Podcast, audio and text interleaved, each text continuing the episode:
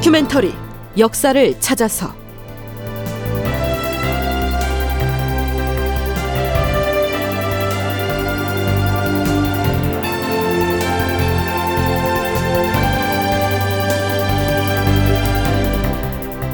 제 1184편 친정과 도성사수 가능할까? 극본 이상락, 연출 황영선.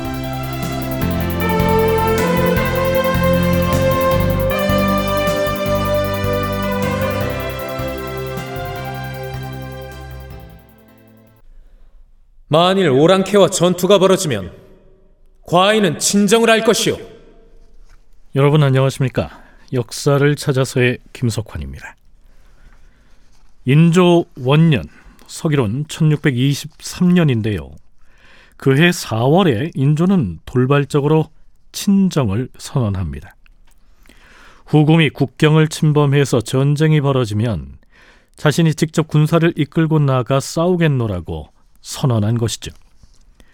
인조는 지금 명나라 황제에게 책봉받는 일이 급선무인데요. 왜 당장 닥치지도 않은 후금의 침략을 상정하면서까지 서둘러 자신이 친정에 나서겠다고 선언한 걸까요? 동북아 역사재단 장정수 연구위원의 얘기부터 들어보시죠. 명측에서 반정을 찬탈로 인식한다는 얘기를 듣기 시작을 해요. 그때부터 이제 본격적으로 군사 막 동원해가지고 이괄한테 보내는 병사들 막 동원하고 내부에서는 이제 친정론이 나오기 시작하는 거예요. 근데 왜 그랬느냐? 명나라는 인조의 주장에 일단은 원론적으로는 동의하지 않았어요. 왜냐면 광해군이 비협조적이라고 생각한 적이 없거든요. 근거가 뭐냐면 광해군이 뭐 투항하라고 이게 아니고 어쨌든 조선군이 10,000명 이상 가서 전사를 했는데 사실 그 인조가 그걸 입증하려면 자기는 더 액티브한 뭔가 행동을 보여야 되는 거죠. 적극적인. 명나라 조정에서 인조, 즉 능양군이 일으킨 이 정변을 반정이 아니라 불법적인 왕위 찬탈로 인식하는 기류가 형성됐기 때문이라고 했는데요. 그 근거를 찾아보려면 명나라 역사서인 명사를 들춰봐야겠죠. 예부에서 황제에게 조선에서 일어난 국왕 폐립 사건에 대하여 아뢰었다. 신하들 중에는 이혼의 패덕함을 들어 이종을 왕으로 윤허해야 한다고 말하는 자도 간혹 있었으나 대체로는 이종의 죄를 다스려야 한다고 말하였다. 이혼은 광해군의 본명이고요. 이종은 인조의 본명이죠. 명나라의 예부에서 황제에게 보고한 인조 반정에 관한 내용을 명사의 기록에 근거해서 쉽게 구성을 해보면 이렇습니다. 황제 폐하, 조선에서 발생한 변란에 대하여 조정신료들 사이에 여러 논의가 있었사온데 이제 곧 왕위를 빼앗은 이종이 책봉을 청해올 터인데 우리 조정 대신들의 의견이 어떠한지 구해보라. 예, 폐하. 지금 능양군 이종이 여러 신하들과 함께 우리 명나라에 대한 충성을 다짐하고 있긴 하오나 명백히 왕위를 불법으로 찬탈한 만큼 그 잘못을 세상에 알리고 죄를 엄중하게 다스려야 한다고 말하는 이들이 있사옵니다. 또 다른 의견은 어떠한가? 한편에서는 능양군 이종의 죄를 급히 다스릴 것이 아니라 그 나라에서 바치는 공물은 사양하지 말고 받으면서 사람을 보내서 전후 사실을 조사하여 밝히자고 주장하는 사람도 있사옵니다. 뿐만이 아니옵고 마땅히 능양군 이종을 대의로서 엄하게 책망하되 우선은 조선 민심의 동향을 살펴야 한다고 말하기도 하옵니다. 조정 신료들의 의견은 그러하다 치고 예부의 관원인 그대들의 견해는 어떠한지 말해보라.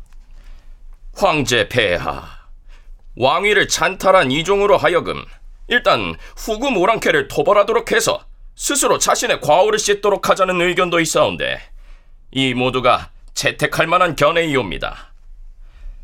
국왕이었던 이혼이 진실로 패덕한 군주였고 능양군 이종이 진심으로 우리 명나라 조정을 받들고자 하여 반정을 하였다고 말한 사람은 오직 모물용 한 사람뿐이옵니다.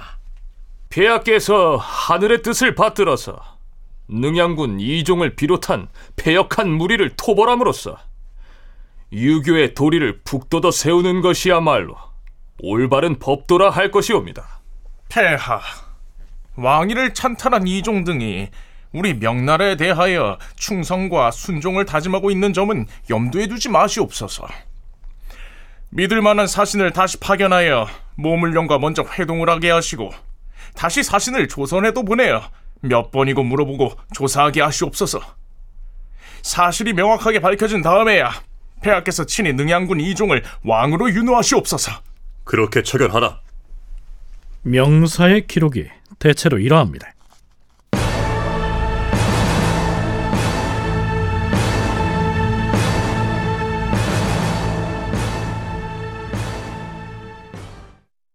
자, 명나라 조정에서 인조 반정에 대해 반정은커녕 불법적인 왕위 찬탈로 여기는 논의가 일고 있다는 정보가 어떠한 경로로든 조선 조정에도 흘러들어갔겠지요. 인조로선 어떻게든 반정의 명분을 명나라 조정에 이해시키고 싶었을 것이고요. 자, 장정수 연구위원의 얘기 이어집니다. 그러니까 아마 명조정에서는 현실적으로 뭐 반정이 승인을 해줘야 될 것 같아요 하는 쪽과 이거는 일단 얘네부터 혼내야 된다 라는 쪽으로 나뉘었겠지만 점점 기우는 거거든요. 어쨌든 그러니까 인조는 뭔가 확실한 한방이 필요했던 거예요. 근데 그렇다고 해서 지금 당장 분대를 압록강을 건너서 막 후금을 공격하고 심양을 점령하고 할 수는 없잖아요. 그렇다고 모문령을 막 독촉해가지고 갑시다 이럴 수는 없는 거고. 그러니까 액션을 취하는 거죠. 사실은 내가 친정을 하겠다라고 하는 거는 굉장히 큰 액션이죠. 내가 명나라 조정을 의식한 굉장히 큰 액션으로서 인조가 친정을 표명했다는 얘기입니다. 자, 그러면 인조의 친정 선언이 조선의 각 군영에 무슨 영향을 미치게 됐을까요? 인조실록 원년 4월 2일치 기사에는 이런 내용이 올라 있습니다. 임금이 창경궁 명광정으로 나아가서 도원수로 제수된 장만을 인견하였다. 이 자리에는 병조 참판 신경진도 함께하였다. 장만은 말하기를 반드시 재능 있는 장수들을 얻어야 적을 막아낼 수 있을 텐데 병법을 아는 무장은 한 사람도 없고 모두가 뇌물을 주고 관직을 살 줄만 아는 사람들 뿐이라고 했다. 임금이 말했다. 고을 수령들과 변방의 장수들로 쓰일 만한 사람을 뽑아서 내려보내도록 이주와 병조에 명했으니 기다려보시오. 그런데 후금 오랑캐가 당장이라도 국경을 넘어서 침범해오면 어떻게 막을 것이오? 지금 전방위 군영에서는 주상 전하께서 전시에 친정을 하신다는 말을 듣고 사기가 100배나 오르고 있사옵니다. 군대는 사기가 제일이옵니다. 우리 군사는 사기가 충만돼 있으니 설령 적군이 침범해온다 한들 방어하는데 무슨 어려움이 있겠사옵니까? 옛 사람들은 누군가가 밥 한 그릇의 온정을 베풀어도 그 은혜를 갚았다고 하는데 하물며 임진왜란 때 망해가는 나라를 보존케 하고 끌어질 뻔한 나라의 명맥을 잇게 해준 중국의 은혜를 어찌 잊을 수 있겠사옵니까? 마땅히 중국 장수와 협력해서 오랑캐를 터보내야 하옵니다. 어찌 위축되어서 후퇴하는 일이 있겠사옵니까? 글쎄요. 전쟁이 나면 군사들을 직접 지휘해야 할 도원수로서는 의당할 수 있는 호언장담이겠지만 인조의 친정 표명을 너무 과장해서 칭송하고 있는 듯 보이죠. 자, 그런데 다음에 이어지는 대화를 들어보면 당대의 현실은 많이 다른 것이었던 것으로 나타납니다. 만일 후금이 국경을 넘어서 쳐들어오면 우리의 보병만으로 돌격해 들어오는 후금의 철갑 기병들을 감당할 수 있겠소? 병조 참판이 대답해 보시오. 전하, 우리나라는 압록강을 사이에 두고 강대한 적군과 대치한 지가 이미 오래되었사옵니다.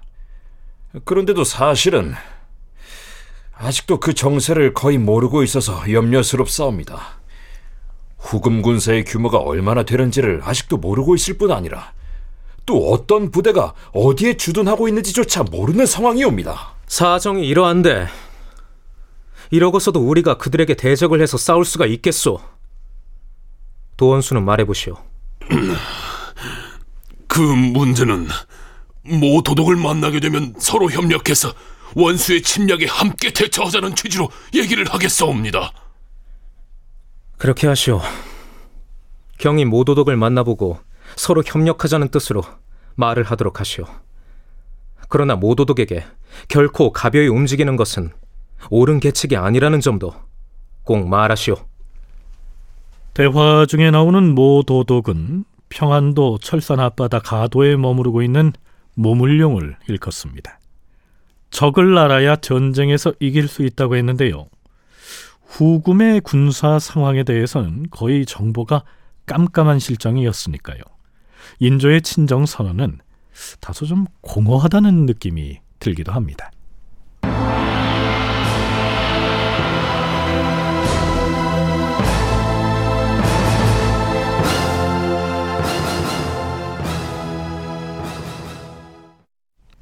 그런데요, 인조의 친정 문제는 친정 그 자체에 한정되지 않고, 만일 전쟁이 나서 적군이 도성을 향해서 진군해올 경우에 임금이 예전 선조처럼 서둘러 한양을 떠나서 몽진을 갈 것이냐, 아니면 이 도성을 사수할 것이냐의 문제로까지 논의가 확산됩니다. 인조 원년 11월 12일 대신들과 비변사 당상들이 편전으로 모여듭니다.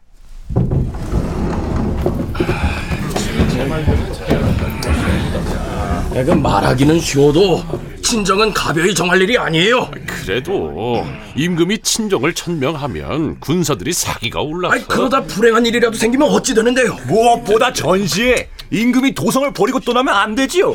만약에 도성이 무너지면 종묘사직은 누가 지킬 것입니까? 그런 문제야 어차피 전하께서 결정할 일이니까. 무슨 얘기입니까?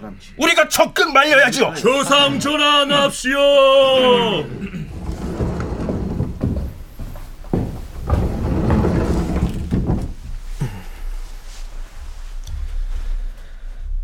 오늘 대신들을 비롯하여 비변사 당상들이 모두 모였는데, 친정 문제를 비롯해 만일 변방의 사태가 발생할 경우에 국왕인 과인이 전선으로 나가서 군사들과 함께 진주해야 하느냐, 아니면 도성을 사수하느냐, 이 문제도 아직 결정을 못하였소.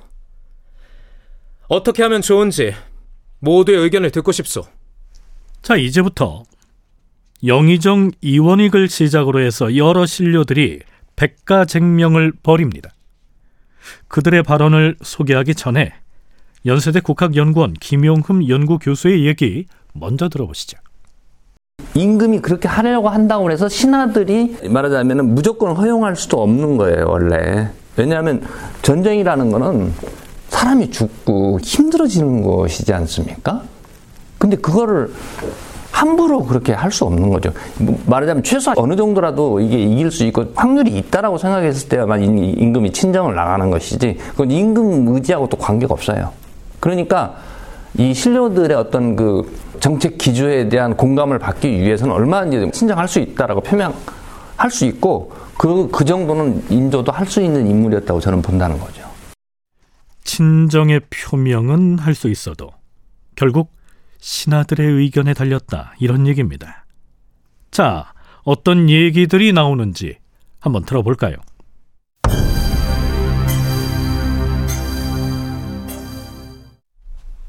영의정 이원익이 아뢰옵니다. 전쟁이 나더라도 전하께서는 친정을 할 것이 아니고 도성에 머물면서 민심을 진정시켜야 하옵니다. 또한 만일 적이 도성을 진격해올 경우에 끝까지 버티면서 도성을 사수해야 한다는 주장도 내용이 없는 허무한 주장이옵니다. 적이 도성으로 밀어닥칠 경우 군신 상하가 어떻게 종묘사직을 받들면서 사수할 수 있겠사옵니까?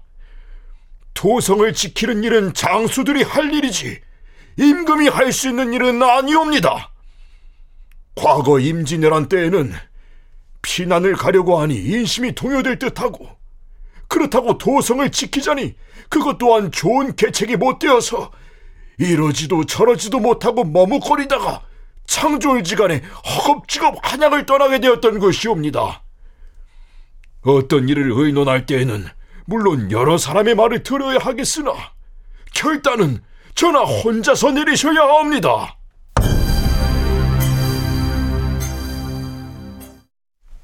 좌의정 윤방이 아뢰옵니다. 진정하는 일도 가벼이 의논해서는 아니 되고 도성을 사수하는 일 역시 성급하게 논하기는 어렵사옵니다. 만일 적이 변방에서 더 깊이 들어오지 않는다면 도성에서 움직이지 않고 굳게 지켜야 하겠지만 불행히도 적이 깊숙이 들어올 경우에는 결코 도성 사수만 고집할 수는 없사옵니다.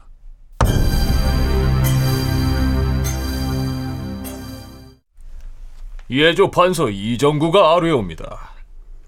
적군이 서북면의 국경을 넘어서 침입할 것이라는 말이 과연 신빙성이 있다면 대의에 입각하여 전하께서 친정하겠다고 유시하시는 것이 온당하옵니다.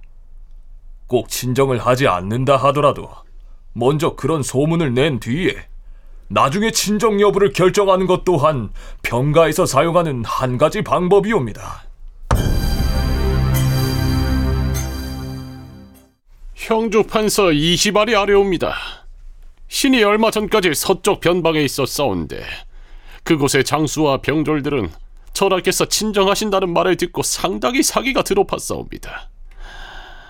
만일 전방에서 전쟁이 터졌는데도 임금이 한가롭게 도성에서 세월만 보내고 있게 되면 군사들은 사기를 잃게 될 것이옵니다.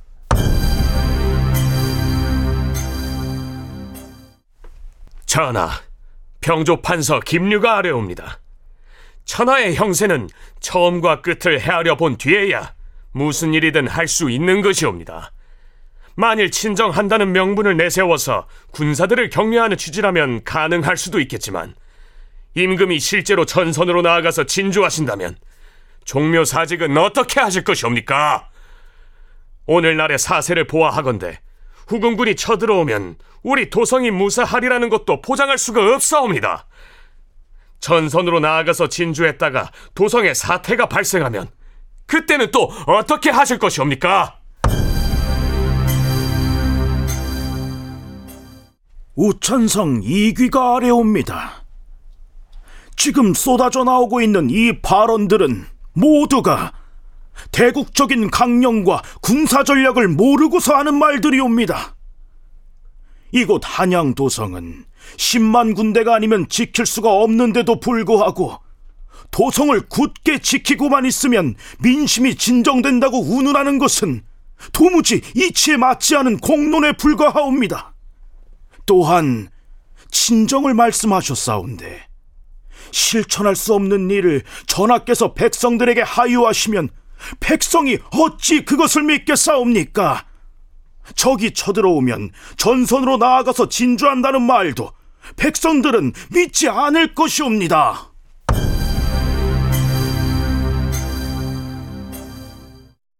드디어 듣고 있던 인조가 무겁게 그리고 결연하게 입을 엽니다. 전쟁이 발발하더라도 과인이 군사들과 함께 나아가서 친정하는 것은 반대한다는 의견이 많은데 나는 그 의견을 받아들일 수가 없소. 과인은 적군이 변경을 침범하면 즉시 나아가 병사들을 독려하면서 만일 후퇴하는 장수가 있으면 참수양에 처함으로 군의 기강을 엄숙하게 세우겠소. 다큐멘터리 역사를 찾아서 다음 시간에 계속하겠습니다.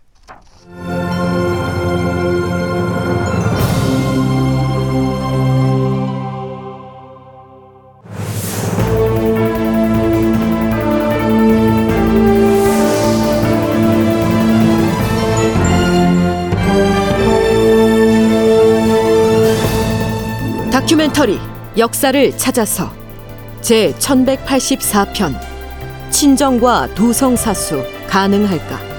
이상락 극본, 황영선 연출로 보내드렸습니다.